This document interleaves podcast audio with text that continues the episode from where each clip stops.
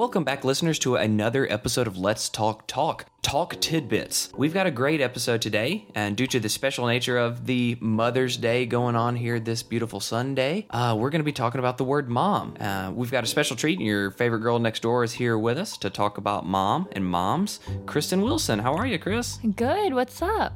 Oh gosh, you know what's up. We're going to talk about moms on Mother's Day. Let's do it.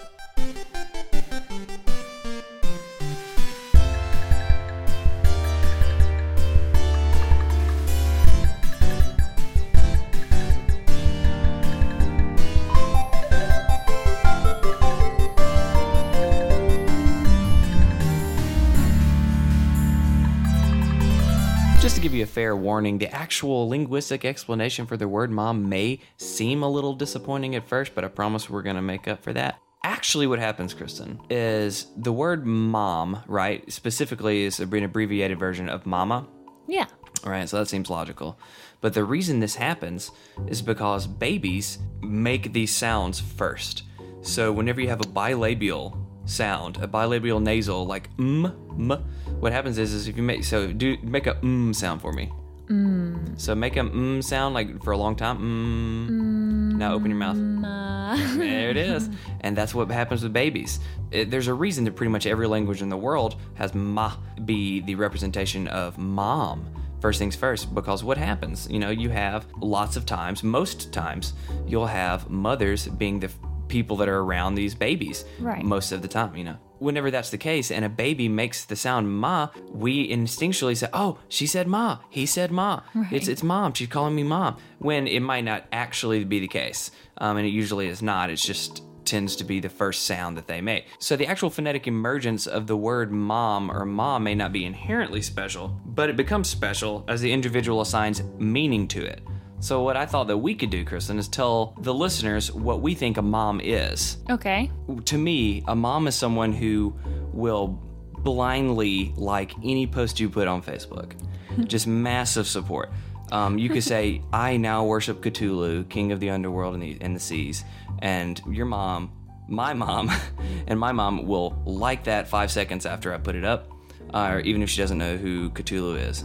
She, bl- she faithfully supports me because she knows that she likes me and the decisions that I make. And it's it's it's so appreciative and it doesn't go without notice, mom. So to me, mom means somebody who keeps trouble away from their children and then sort of deals with that themselves.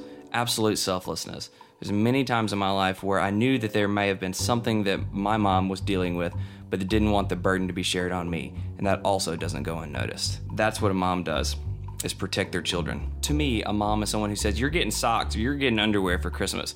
But in reality, they're going to get that impossible thing for you anyway because they're going to come through. When I think of mom, I think of someone who doesn't take no for an answer in the kindest way possible. On this Mother's Day, I just wanted to reiterate that sort of from a from an individual standpoint, to me the word mom means my mom. And I love you, Susie.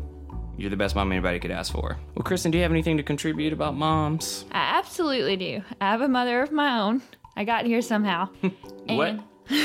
to me, being a mother means being attuned to others' feelings. I my face is an open book. She could always tell when something was troubling me. She would ask me what was wrong. If I didn't want to talk about it, she wouldn't press it, but she would let me know she was available if I needed her. To me, a mother is someone who is patient, not only patient with me and my brother as we were growing up, but now patient with her grandkids. To me, a mother is someone who cares about relationships, even though we're grown up and moved away. She still writes us, sends us funny cat memes that she probably doesn't understand fully, um, just to show that she's thinking of us and that she cares. To me, a mother is someone who shows strength, someone who, when I was little and I got three strikes in softball and I was put out, that she reminded me how Babe Ruth wasn't great when he first started. I'm not even sure that's true. But even if it's not, that sounds like something your mom would tell you.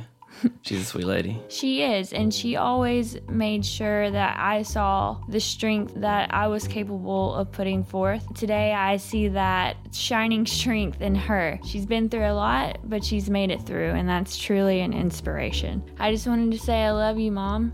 I love you more than anything, and I hope to be the kind of mother you are someday. Happy Mother's Day. Happy Mother's Day, everybody. So just remember that even though your baby says mom or ma for the first time, and they're probably not actually calling you mom, just know that eventually mom's going to mean something very important to them.